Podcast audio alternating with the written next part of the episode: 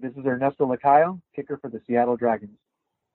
Welcome to XFL Extra, the XFLboard.com podcast.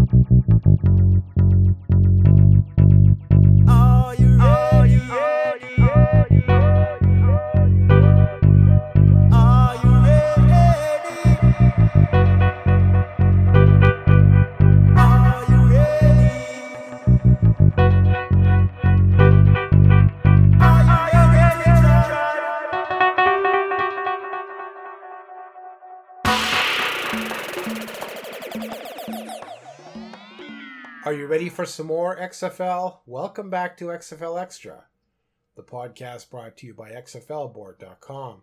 I'm your host, Mark Nelson, and this is our 35th episode.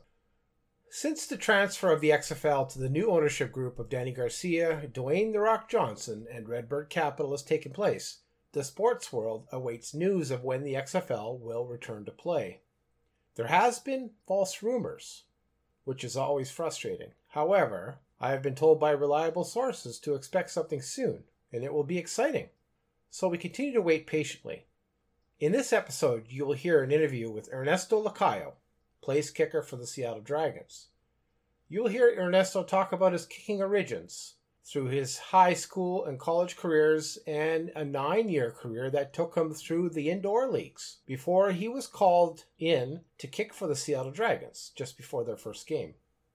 Ernesto tells the story of how the Dragons hired him and what it was like to kick in the Dragons' home opener at Seattle CenturyLink Field and tells us how he is positive about the XFL's future.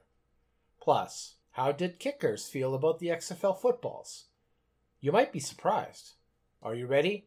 As usual, we won't waste any time. Let's get started.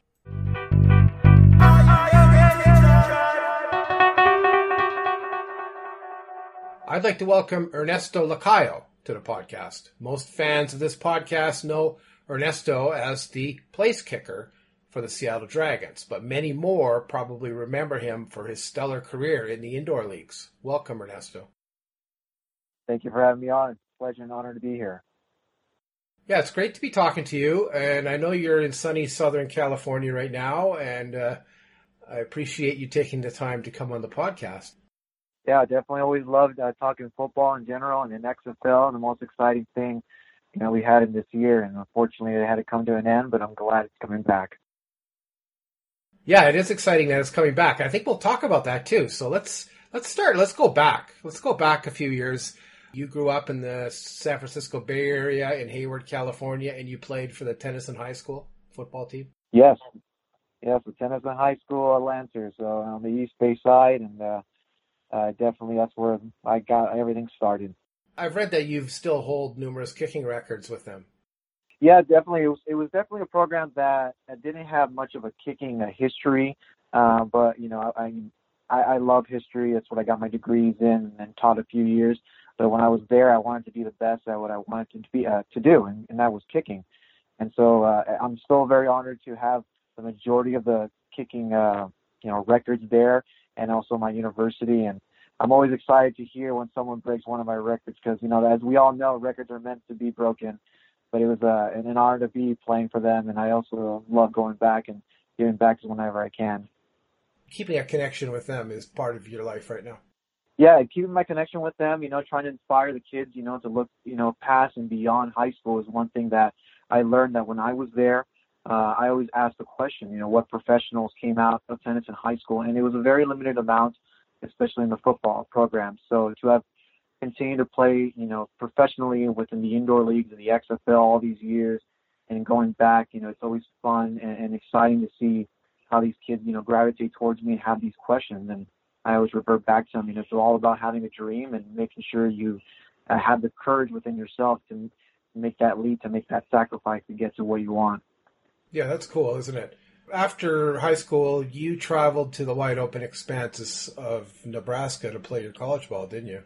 Well, first I went to a community college, College of San Mateo, where uh, Julian Edelman was my holder uh, when I knew him as a quarterback uh, a long time ago. So once I went to the College of San Mateo, played two years there, and you know was uh, blessed enough to have a full ride scholarship to Hastings College in Nebraska, which to me is one of the the one of the greatest times of my career. Uh, I enjoyed every second about the Midwest. I learned so much about you know this beautiful country and uh, and just going to Nebraska and learning that you know God, football, and country was was the three most important things there. That's it was exciting, I miss every second of it. And you still hold many kicking records for the Hastings College Broncos, don't you? I do. Uh, kicking, punting, and the kickoffs. Uh, one of my records is tied with one of my students. Actually, when I was coaching there, he uh, tied my long field goal, of 53 yards. And so him and I share that record, and then the rest of them, uh, I would like for them to be broken, but you know, as long as they're not broken, I get a chance to hopefully land a spot in our school's Hall of Fame. But yeah, I still have the majority of them there, so we'll see what happens. Well, that's a special time when a student actually does as good as the teacher. Definitely. You know, it's one of those things that, you know, I never had many coaches growing up. And, and anything that I learned, you know, I always tell guys when we're older, you know, it, it does us no good for to hold all the knowledge that we have, you know, learned and accumulated throughout our years. So whatever we're able to give back to students and, and our peers and everything is great because we, we always want to be making sure we're all in the same boat and performing at a high level. And just to get the best out of a student is is, is very rewarding and it's when someone you know shares your record with you. I mean, that's that's just fun. Definitely a special moment. It shows the success in the student and the success in the coach, and it's you can share that. Now, after college, you went undrafted in the 2011 NFL draft, but you went on a nine-year career with indoor football leagues after that. That that was uh, something that was not planned, but I knew I understood that I went to an NAIA school, and you know I always tell guys the three guys that all worked out together in that same draft was Alex Henery from Nebraska, Greg Zuerlein. Uh, Greg Zuerlein's wife was this, was uh, the goalie, the women's soccer goalie at our school, right. and he used to train with us too. So we all of us trained together from you know from that time, and who would have known that you know Greg Zuerlein and I would still be playing. Um, but I understood that since I went undrafted, I was told to go these ranks of the indoor league or slash arena, and I didn't really know know really much about arena. I mean, from what I understood when I was in high school watching the SaberCats, and you know, I was like in the deer in the headlights my first time adjusting because the average lifetime span, and I learned quickly for arena kicker is actually three games, and that's because of the adjustment that one has to make with their swing and their swing thoughts uh, from the outdoor to the indoor. And a lot of kickers, you know, we don't like to miss, and you know, unfortunately, in arena, most of the time you're gonna ha- you're gonna miss kicks because of the fact that some arenas and venues are different. So these long field goals, it's not that they're completely missing, is that they're told like an angle punt, and there's no punting. You got to kick out of bounds, and you got to make sure you put ego aside and you do what the coaches want. And so the kick that you do have to make, you make them. The ones that you know you don't have a chance, you want to put your your defense in a good position, you have to, you know, unfortunately kick out of bounds and it goes against your statistics. So going all these years and then learning that and making sure and getting my ego checked at times and then performing well was something that I started to develop this reputation throughout these years in my first in my early years as being, you know, one of those arena kickers that was very accurate, uh, was very reliable. And uh, another I'm not sure if it's a good or a bad reputation, but I was known for tackling all throughout my whole career. Uh, in my in the early parts of my career, I was losing a lot of those battles because I was 160, 170 pounds. Uh, and then I started uh, discovering what more the weight room could provide me. So I started making sure that when I make these tackles on kickoffs, uh, you know, I was definitely it's a 50-50 shot as opposed to one-sided.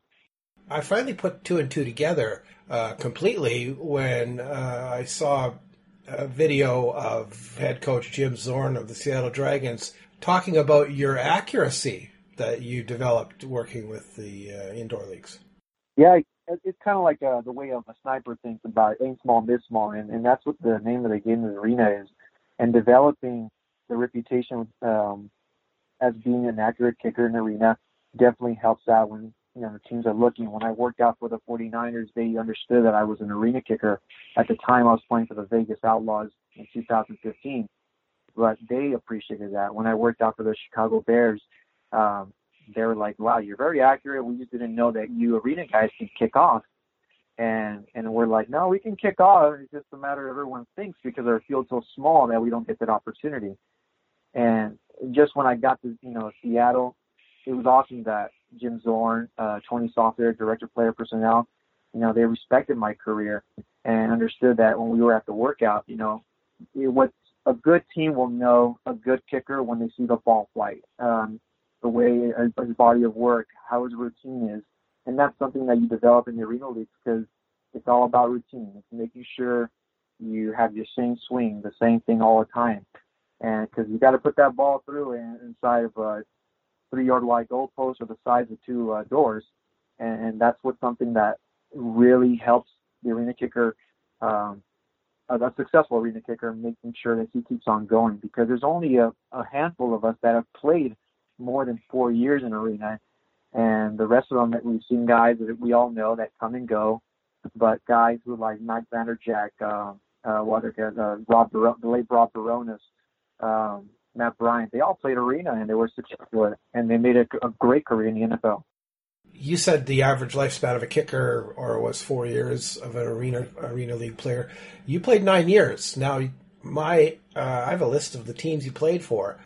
Nebraska Danger uh, in 2012, Louisiana Swashbucklers in 2013, Wichita Wild in 2014, Wichita Force, uh, Las Vegas Outlaws of the AFL in 2015, uh, Portland Steel of the AFL in 2016.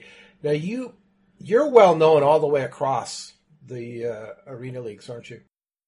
Yes, uh, and, uh, for good, and also that uh, I've also been on many teams where they've folded. So a lot of times when I enter a new arena team, a lot of the guys who are young or veterans are like, "Oh, you're the kicker that that folds teams." I'm like, I'm not sure if it's me that's folding the teams, but I've been on a lot of these teams that have, have folded over the years. Um, but once these teams are go and, and coaches are looking for a veteran presence, um, they always gave me a call, and I was always reluctant to oh, go always help them out. Uh, a lot of those teams were never successful. The 2014 uh, slash 15, the Wichita Wild slash Force, was one of the most successful arena teams I've been on. It was the only championship team I've ever been on. The rest of them, um, I, let's just say I was the leading scorer because our offense were never that strong. So uh, that's they also helped me out in my career because you know they put me on a platform of always kicking all the time and making sure I made those long kicks because uh, I was never fortunate enough to have a lot of short kicks. I've always been uh, having to kick these uh, 45 plus kicks in arena. So, you know, I thank God I'm able to put them through. You set an all arena football, all arena indoor record of 30 field goals made in the season. Which team was that with? That was with the Wichita Wild. That was actually our championship year. And, and it wasn't because our offense was bad, or that offense was tremendous. Um, but they understood that okay, we didn't get it on the fourth down here, no matter what distance. They were smart enough to use me. They're like, okay, we can get three points here. Our defense is good. Let's use the three points. Let's get after it. And you know, I would come through and it build my confidence because in arena, you want to get those first field field goals out of the way, and then you build that confidence. You understand, okay, from this distance and here and there, you know, you know how to swing the ball because that's another topic is the the arena ball and the leather ball, NFL or XFL ball, is completely different. It's a lot more difficult to hit an arena ball because it's composite and to control that as opposed to a leather ball.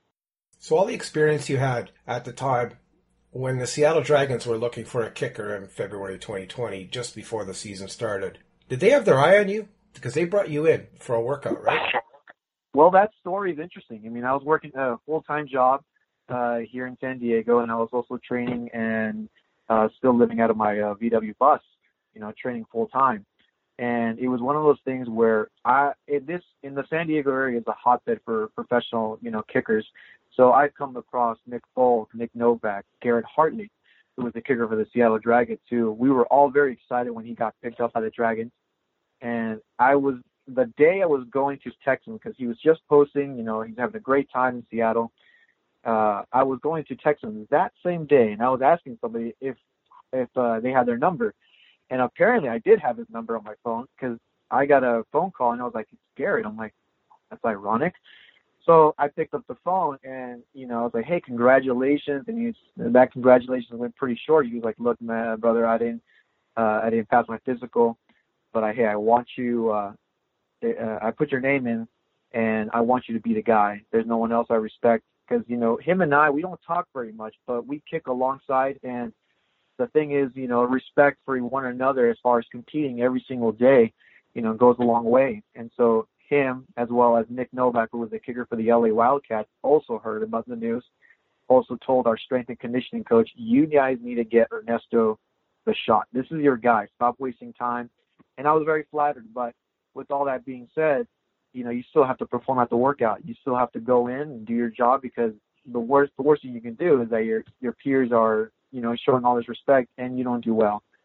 So, you know, I was very honored when they called me, and I was never expecting to play in the XFL. I was actually getting ready for the indoor football league season, and I had never kicked an XFL ball until the workout day, and I only showed up with my cleats because I didn't expect to get picked. And the two other guys were friends of mine. You know, they had two suitcases, and I was like, oh, that makes sense. They might pick one of these younger guys, but I got my cleats and I got to flight back, so we'll see what happens. And I was I was shocked. I was shocked. But to me, I treated it like every other uh, any other day. It's like another day to get better. It's a practice day. It's a glorified day, and if they like what they see, they'll they'll pick the guy. Uh, but again, I didn't expect them to go my way, even though I had a great workout. I've been on many workouts where I didn't. Ex- uh, well, I, I expected to get picked, or I didn't, and I was like, huh, you know, a lot of those demoralizing moments. You know, you start learning, you start developing that that strong will behind you. So I was very happy, very blessed when that happened. And uh, but the the head scratcher was, you know, I told uh, t- Tony Softli, so can I go home and get my stuff? He's like, no, you got to stay here. And yeah. I'm like, I left my VW, I left my home, literally my home, in the parking lot of the airport. So I was thinking, who can drive stick? And I don't, I didn't know anybody that can drive stick back home. So Coach Zorn, thank God he's a VW guy. You know, he's like, yeah, just come back tomorrow, go get everything settled. And I'm like, okay, thank God, because I didn't have no clothes. I had nothing, just my cleats. But that's the start of that. You flew home. You got the uh, your '76 Volkswagen Westfalia, and you drove it up to Seattle.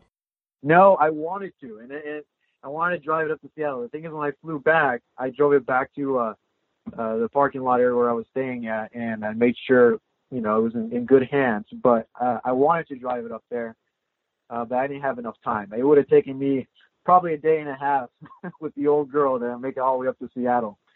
Uh, but where, especially where we were staying at downtown, uh, I'm kind of glad I didn't bring it because it, there's no parking where we were at. But a lot of the fans who were uh, who were actually VW fans were actually telling me in the first game in Tampa against Tampa, uh, they wanted me to join their VW club. So I, I mean, hopefully for next year it'd be awesome to do that. So.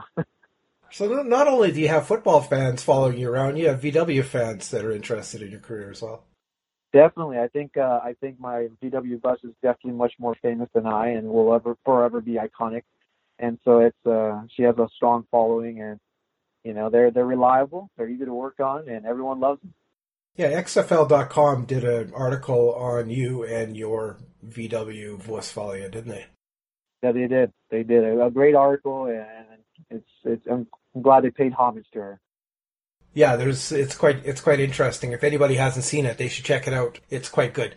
Now, it was the years of hard work that you put in through your career, including your college and high school career, of course, that got you to the point where the Seattle Dragons brought you in, right?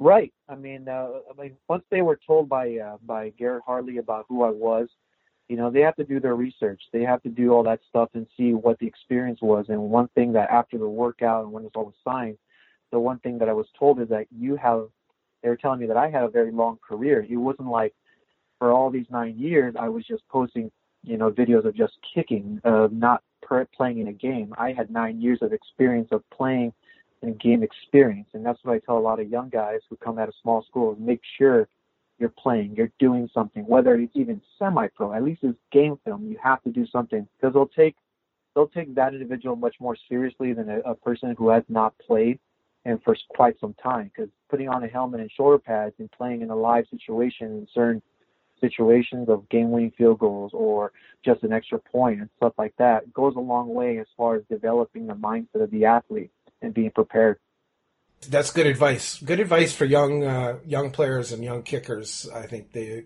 they should yeah, definitely could learn a lot from your experience. Now you started with the Seattle Dragons in the first game of the XFL, the very first game of the league in Washington on, at Audi Field against the DC Defenders. What was that like?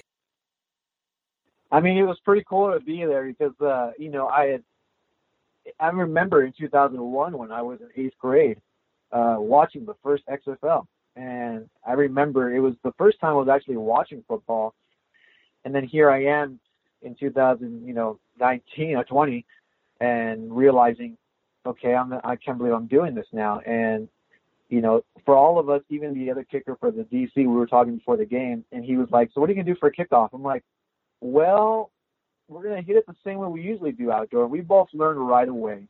It was nothing like kicking like the outdoor because in the in the regular, as far as NFL, we're all taught as kickoffs. You know, you want to have great hang time and put the ball deep into the end zone. Whereas the rules were different in the XFL, and that was something that we both learned right away. Uh, because, um, well, the weather in the spring is a lot more cruel than what I see I see in the fall with the wind, and the wind is the the kicker's worst enemy. So it was not about we we learn right away. It's not about the hang time. It's all about getting the ball down there to the returner as quickly as possible, making sure we're placing it, and making sure that hey, you know, we do this. Get the ball down there. They got three seconds. Let our coverage team do the work. Yeah, so it wasn't it wasn't really about hang time. That's an interesting uh, take on it. So, did you really like the XFL kickoff then, or uh, did you uh, think it was a good format for the XFL?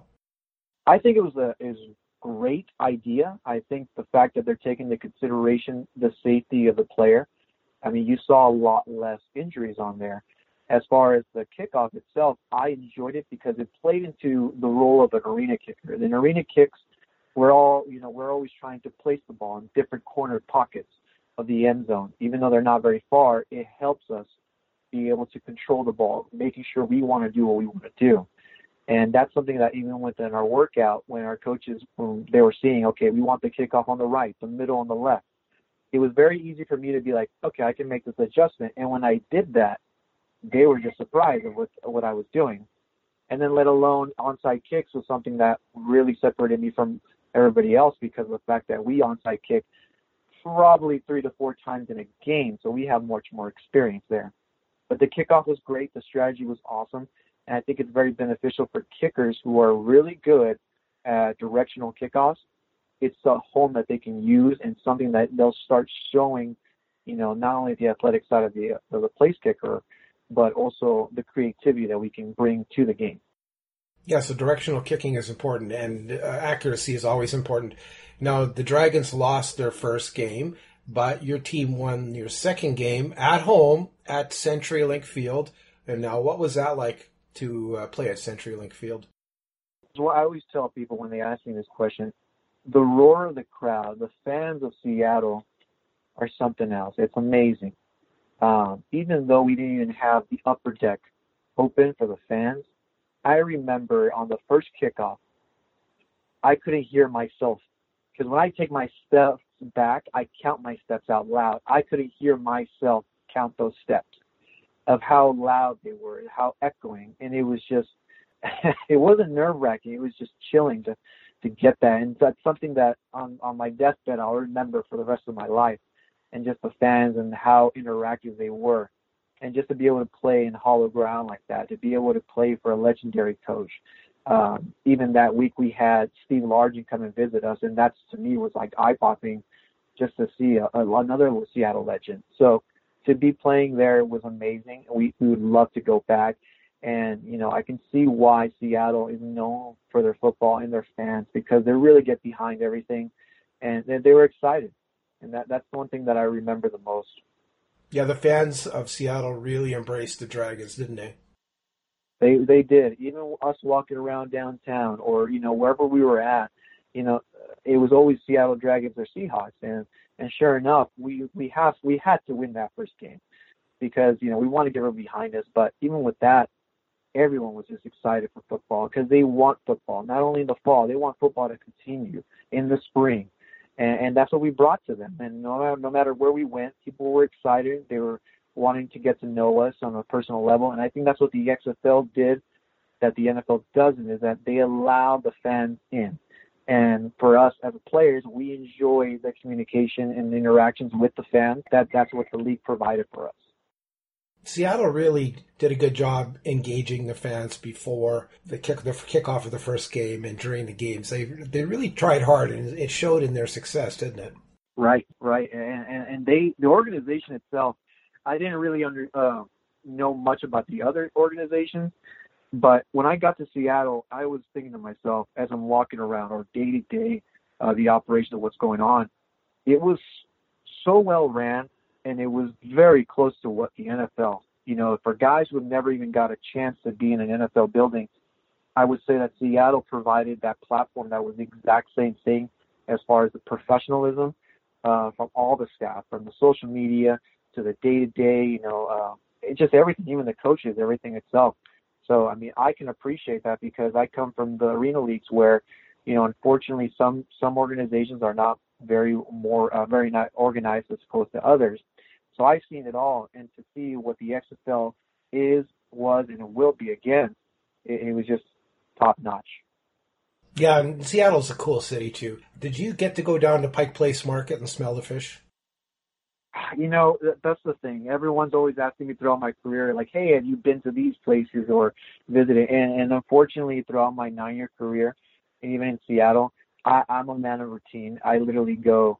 Uh, I make sure I go everywhere within a triangle, as far as practice to the weightlifting to a certain place I like to go eat, and I and it's all routine because uh, anything that strays me off my routine, it's, there's method to the madness for me when it comes to that. And unfortunately, I didn't get a chance to go visit these places. And, and in fact, even the Space Needle, I'm looking at the Space Needle every single day from Yes. my practice. Yeah, it's it's right there, right? it's right there, and I'm like, yeah, I can't do that. It's out of my routine. So that that's the thing. And I'm sure other guys experience, you know, great parts of Seattle. But unfortunately, when it comes to me, uh, when I, when I'm playing, I don't like to be distracted. I like to do my things, make sure I get in, do my work, making sure uh, my communication with my teammates and getting to know them is more important for me. Maybe at the end of my career, I would like to visit these places that I didn't get a chance to. So it's all business for you then. Uh, when you were in the in Seattle for the the short season, maybe you'll get a chance to go back there. I'm just saying maybe. Uh, that's all I'm saying. The XFL had a model for the love of football, and they even painted it on the field and put it in the stadium. Now, what does that Mhm. mean to you? Well, from an individual who's played, you know, in the lower leagues and everything, it's all about the love of football. Uh, for guys who I've seen playing in arena, to even guys who I've seen to go play that I know have played semi-pro, the love of football is what really drives the athlete and the individual to strive and to dream to what they want to do and, and to continue chasing that dream. And for me, having the love of football throughout these nine years has led me to continuing fighting, having the courage and the heart to continue because it's not an easy road. And a lot of individuals uh, from my level of, of the college of the NAIA division, you know, they don't last very long. They they lose that drive, and to be able to continue that, I mean, that when I saw that hashtag or or what they were using as for what the the phrase of the logo was, I mean, it couldn't it couldn't be any better than what they were using because it's true for us guys who are not in the NFL. In order to continue, you have to have love for the game, and that's what keeps you going. Yeah, they really nailed it with uh, for the love of football, and it's they're still uh, using it. Uh, uh, I see the new owners are using that in their in their social media posts, so it's exciting that they're going to continue on with that. Now, it was a big surprise when the season suddenly ended, wasn't it? It was uh, it was shocking because you know for a, a lot of us, you know, we were kind of uh, not aware of what was going on. Like it, every week, it was something different, and we started noticing in Seattle every week it was getting quieter downtown, and and by week five, it looked like a movie. It looked like a, an I Am Legend movie from Will Smith. You know, it was very quiet, very eerie, and we were we were getting ready to play. I believe it was Dow, no New York at home without fans. So we were under the impression, okay, hey, we can deal with this. It's gonna be like a glorified practice. And then a couple hours later, they they told us you guys got to go home. And sure enough, it was also sudden. And for a lot of guys, you know, we we trained so hard uh, all year round and and you know beat up our bodies that to shut that down for a lot of guys, their dreams were shut down for a second. But as time went on, in the off season, we started hearing rumors here and there, and then I remember when the chapter 11 came out, I was like, chapter 11, wait a minute. I remember that in class. That's reorganization. So it wasn't a chapter 9. So that gave us hope. And for everything to end so suddenly, just like the fans too, they were they were excited. And just for us the team the the players, You know, it was sad, but at the same time, you know, it's just another another bump on the road for a lot of guys' journeys. But to hear it come back, and hopefully we all return to our respective teams for those who still are playing or have not retired or are not in the NFL. I mean, we'd be we'd be more than happy, I'm sure, and to be able to come back for uh, I'm not sure what they're using now, either XFL 3.0 or XFL 2.1. Yeah, I don't know. I don't think there's been an official designation of the type of Yeah. XFL it is. I think a lot of people are using XFL 3.0, but yeah, I, I wonder about that. You know, I think that it'll depend on how it comes back and whether uh, maybe it'll just be a continuation of XFL 2.0 and then uh, with a, a pause, a COVID pause. I don't. I wonder about that. But you're in using your crystal ball prediction that every kicker has, of course. Do you think the XFL will definitely come back? Uh, I believe so. I think uh, everything that I've seen and the effort that's been done by not only our new owners, um, but everyone as far as the, I think it's important that the fans are are really appreciating all this because it's those fans or analysts too who are on their YouTubes or newspapers or their blogs. You guys all make a difference as far as bringing more momentum to the league. And I think that how the sports world is playing out right now, uh, even today, I think it sets up perfectly for what's going to happen for 2021. I think things, if, if a bubble has to be done, great. If not, we would love to have the fans back in because this all depends on the protocols of what the country is going through with the pandemic. But I believe that the XFL will come back in 2021, and it's just a matter of how they want to go about it. But the thing that I, I, us players are talking about is that okay, what's next? I think that the fact that there's new owners, great. You, you secure the TV deals, and you bring back everyone on their respective teams who you can bring back, who's still available, even the coaches. I think it's an easier way to go about it, and then you fill in the spots. You fill in the spots that you need to because if you want to get things rolling within the next six months, I think that's the way to go, and that's to me, I feel like what's going to happen. It strikes me as a no-brainer, right? It seems like the Right. uh, an obvious option. It's obvious, and it feels like the momentum will be there even more than when it was when we started the XFL this year. Is that everyone's going to be hungry for the for the XFL to be went on in 2021. I mean, a lot of people are being uh, sport deprived. Even though you have sports coming back here little by little, it also I think depends on how the NFL handles things this fall. Uh, will also lead up to what the XFL how it will be looked upon in 2021. But I know that the players, everyone's still working, working hard at what they're doing because the guys are trying to get into the NFL, and I think things will be even better this time around. Yeah, I, I like your optimism. I think a lot of fans also feel that optimism as well, so they would appreciate hearing that from you. Uh, now, um, the new owners are The Rock and his producer, Dany Garcia, have talked about the league becoming a 24-7 year-round production. And we we imagine something like a Hard Knocks type television program attached to the league. What do you think of that?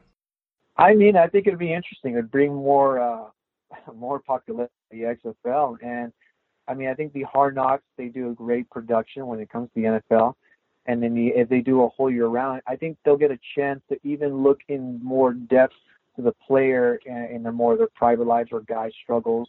You know, um, you know the sacrifices that guys have to make in order to play in the XFL, and I think it'd be great to go in depth in some of these. Uh, these teams and everything. So I think they're doing they have all the all the momentum there to do everything the way they want to, and I think the XFL will be its own its own very powerful entity uh, within the future. And I think it's great because uh, the the kids of the future need something like that. As far as the football players and the athletes, they need things like that to continue to, and making sure they they inspire not only just to the NFL, but there are more opportunities in the XFL. Yeah, there's a chance to inspire young footballers as well. Now, would you let them follow you around in your VW Westfalia with a camera? well, oh man, if, if it's in the off season, I don't mind. If it's during the season, it's like you know, I believe it was I don't remember which game it was, but you know, someone asked me, "Would you like to get mic'd up?" I'm like, "You're not gonna get a word from me in the game." They're like, "Well, we see you talk around." I'm like, "But it's not the game." When the game starts, a lot of guys are like, "You don't say anything." I'm like, "No, very business, uh, no nonsense." Even when when I make a field goal, everyone's like, "You don't get really excited." I'm like, to me, the most important thing is I did my job and I make sure I shake all of my my uh, teammates' hands before I go back to the sideline because they're the ones that make it possible for me to get it done. But for them to follow me, I think it'd be great for them to follow me in the off season, uh, so that you know they're more they get more out of me and understand you know the process, but not not during season. I'll give it to other guys. Yeah, you know, I'm I'm sort of joking, but maybe maybe I'm actually maybe this isn't a joke. Maybe this is real. Maybe that's something that will happen because when it comes to uh, discovering or, or showcasing a journeyman football player who has been everywhere kicking the ball, they might want to focus on someone like you to show the people what it takes to to make it in pro football. Well, I'd be definitely honored because you know I I, I enjoy sharing my story to uh, you know students as well as young athletes and also some of the guys who are just leaving uh, their colleges and looking for something to do because you know I, it breaks my heart when I see guys so young with great talent and not following their dreams anymore. And that's something that I was instilled at a very young age from my grandmothers, who they told me, "What if you don't have any dreams, you don't have nothing in this life." And that's what always clicked to me from as a young kid, and trying to find out what my dream was. And once I knew what my dream was, I had to do everything possible to make sure to make it, you know, make it happen. And I think uh, if they if they need someone for that, I mean, I think I'd be a, a strong candidate because uh, I've been told my career should have been over a long time ago, right out of college, or uh, maybe a few years into arena, like a, a, a lot of my fellow uh, uh, kickers that I've seen in the past who have retired. But I, I never let that, you know, stream me off from what I needed to get done and to making sure that I leave a legacy not only for the kids of tomorrow, but for my children someday that they would like to, you know, aspire to be something. It's a good idea to inspire young kickers. I think that's a great idea if one day you'd like to talk about the footballs, because I know that's something a topic a lot of guys like to talk about, because uh, the XFL ball, I'm not sure if they're going to stick with the same one or they're going to maybe change it up. Because uh, I'll tell you what, kicking and punting, uh, uh, even the snappers didn't like the football. It was definitely difficult, uh, a little bit different uh, feel on the ball. So I haven't heard that about the XFL ball, but from a kicker's or, or snapper's point mm-hmm. of view, uh, was it slippery or was it uh, uh, what was wrong with it? Well, I think what we were looking at it actually from the NFL to an XFL ball, the middle of the ball is a lot more smaller in diameter. So the closest that we saw that ball was like in a college ball. The college ball brand, uh, the GST ball, was very similar in smaller in diameter in the middle. What that affects, especially the punters, the punters were the first one to to really complain about it you've had these all these punters that we had in the XFL were great punters as far as hang time when it comes to the NFL ball. But for some reason they were not able to get, you know, their foot completely on that ball to get that that hang time that they desired. And that was a big a big, big you know, like uh an effect on them. And on field goals, it was a lot harder on the sweet spot on the ball for us to kick to get a good end over end ball, where a lot of the balls that we were kicking were all very exy because of that small sweet spot for kickoff, it wasn't very difficult because we're on, you know, it's on a little platform on the tee, so you get all of it in it no matter what. But I feel like that was a difference. I don't, I never remember asking BJ Daniels, my quarterback, what they felt about the ball. But all the specialists, every time we played against each other, were like, these balls are interesting. So they weren't ever slippery. It's just maybe that smaller diameter was was, was really affecting because we go back here and we're training with NFL balls, we're all just crushing the ball. So that's what it is. It's the size of the ball, the narrowness, uh, relative narrowness of the ball. Then. Yeah, definitely, definitely. So it's uh, we're, we're curious to what they're going to do, but if they stick with it, you know, I, I have a couple of uh, XFL balls that I train with every time now, so I'm a lot more used to it than when I got to the Seattle, where I only had literally four days to get used to it. So you had to really adapt quite quickly when you started kicking. I did because uh, I mean even the workout there. I believe Tony Softli, our director of player personnel, asked me, "Have you kicked one of these balls?" I'm like, "No," but he's like, "Are you be okay with this?" I'm like, "I've been kicking an IFL ball, an indoor football for nine years. There's nothing worse than that." So it only took me a couple swings to get a good Um, but you know, each kick is a little bit different with it as far as making sure you get a good, good, solid hit on it. Definitely a lot of golf mentalities with it. yeah. So that's the advantage you brought with your experience. I feel like that was a big advantage that, you know, I tell a lot of kids don't don't get married to a certain a material ball or a ball at a practice. Make sure you are well versed in all of them because you need to know that sometimes, uh, especially in high school games, or you know, your ball may not be the same ball you're kicking. Maybe you might have the quarterback's ball, which sometimes a little bit flatter than what the kicking ball needs to be. Um, we were lucky enough in the XFL to have our own kicking balls, and we were protecting those with our lives, making sure nobody touched them. so yeah. Yeah, I, I, get that. So that's an interesting aspect of the game uh, with the XFL mm-hmm. that uh, that I haven't heard of yet. So thanks for providing that. Of course, yeah. Working those balls in are a lot difficult. They're harder to work them in, brand new, than they are the NFL ball. That's that's interesting. I, w- I might do a little segment on maybe a video or something that I, I can share with you as well uh, about that because I think that the, the public needs to know that. Yeah, it's interesting. Yeah, thanks. That would be cool. Yeah, that would be cool. Uh, following you on Twitter, and I saw recently uh, you posted video of a of a combine you were at. That was a John Carney combine, I think you said. Yes, that's John Carney's uh, NFL Pro Combine that he goes every year in the in, in the fall and it performs a great platform for all the kickers who are free agents all over the country. Uh, some of the best of the best uh, in the kicking world come out here and perform at the long, at the kicking, punting, and long snapping. There's actually a cool video uh, which shows you uh, uh, kicking.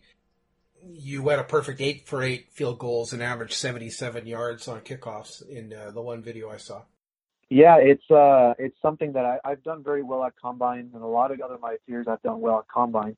Uh, it was just one of those days where I was very locked in, and uh, making sure that each kick, you know, you take one kick at a time. And in my first group, uh, we had some big names as far as Cairo Santos, Matt McCrane from the New York Guardians, uh, Chris Blewitt, myself, and John Brown, and that was the first group. So a lot of guys were watching that first group because, you know, those are the top dogs, and and I was able to be the only one that went perfect in that group. And in the day, there was about 40 of us kickers from all over the country, and I believe only two of us were actually perfect. And for me to kick off the way I did at 77 yards, uh, making sure I almost I hit the goalpost and making sure that hey, I'm not just because we play in the XFL or just because I was in the arena. Everyone thinks, well, does Ernesto still have the strength on kickoff? I think I'm pretty sure I proved it that day. Yeah, the video is pretty good. Uh, it shows, it definitely shows that you've got what it takes. Hopefully, uh, an NFL team uh, has a good look at that, and uh, they could uh, sign you as a kicker uh, any any day, really, if they needed a kicker, of course, right?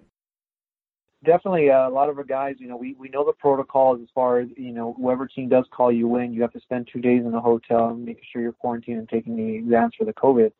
So, you know, we have to be ready uh, you're making sure throughout the week you're getting your reps in. You know, you're you're getting you're fine tuning, you know, your craft because it, they could bring you in. Most likely, what seems to be the trend right now is that they're going to call you. They're going to bring you in on. A, they're going to fly you on a Friday. You're going to spend all weekend in a hotel, and then on Mondays they're going to work you out. So right now we're seeing a lot of these movements, and then within this next week or two, you're going to start seeing guys get brought in more, and hopefully signed to a, uh, practice squad because a lot of us that are kickers or a lot of us are punters, we have to do all three. So I was a punter also in college, and I also punted at that combine. So the NFL scouts have seen that I can punt too because they want to have a combo guy in their practice squad just in case. So it seems to be like that's the trend that every team is, uh, every NFL team is going for this year. Well, we'll definitely watch for, for your name and watch for you to be picked up by an NFL squad. Uh, I think that's exciting for you, and it would it would actually be quite uh, a good story for you that you played in all those all the indoor leagues and you played in the XFL, and then maybe you can get some time on an NFL squad. That I think that would be cool. Yeah, it'd be a blessing. Uh, but just playing for the Dragons was already a blessing within itself, and I mean it's something that I always hold dear to my heart for the rest of my life. It was just uh, it was just a blessing. I mean, Seattle was fun, and, and my teammates and the fans, just the fans were awesome. Exactly. It's been great talking with you. Now, people can follow you on Twitter uh, at mm-hmm. Ernesto Lacayo 89 or on Instagram at Lacayo underscore 89, right? Correct. Those are the two places I'll be active. Uh, my Instagram's very active, and, and me getting new to the Twitter game, I'm sure I'll be able to communicate with everybody and always enjoy talking to fans, uh, individuals like yourself, as far as, you know, just talking XFL and just football. I enjoy it all the time. Your Twitter account's quite new, right? It's very new. Uh, I remember uh, years ago, I, I think 2013, wasn't very active, and, and just recently, uh, you know, social media strategist told me, hey, you should probably open up a Twitter account and start using that again. So I'm like, okay, let's do that. I'm a little behind, but uh, you know, we'll, we'll start sharing more content on there. Yeah, so in fact, there's an opportunity for people to just go out and follow Ernesto Lacayo right now on Twitter and get his account some followers and uh, build him up a little bit. I think that would be great. That'd be fun. Well, thanks, Ernesto. I wish you all the best and uh, uh, stay safe and stay healthy. And I know fans everywhere hope to see you on a football field real soon. Well, thanks for having me on. It was an honor and always fun to talk with you and everything. So, you know, take care. You know, God bless and and hopefully we get hear more XFL. Yeah, definitely. Looking for more XFL. Thank you. Thank you.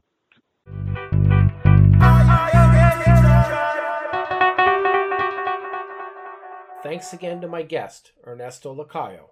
Don't forget to give Ernesto a follow on Twitter and help build his new account with followers. I wish everyone and their families good health and well being. I hope you enjoyed today's interviews. You're welcome to come back next time, where we will have more guests and more XFL. Until next time, this was your host, Mark Nelson, and I hope you enjoyed XFL Extra the XFLboard.com podcast.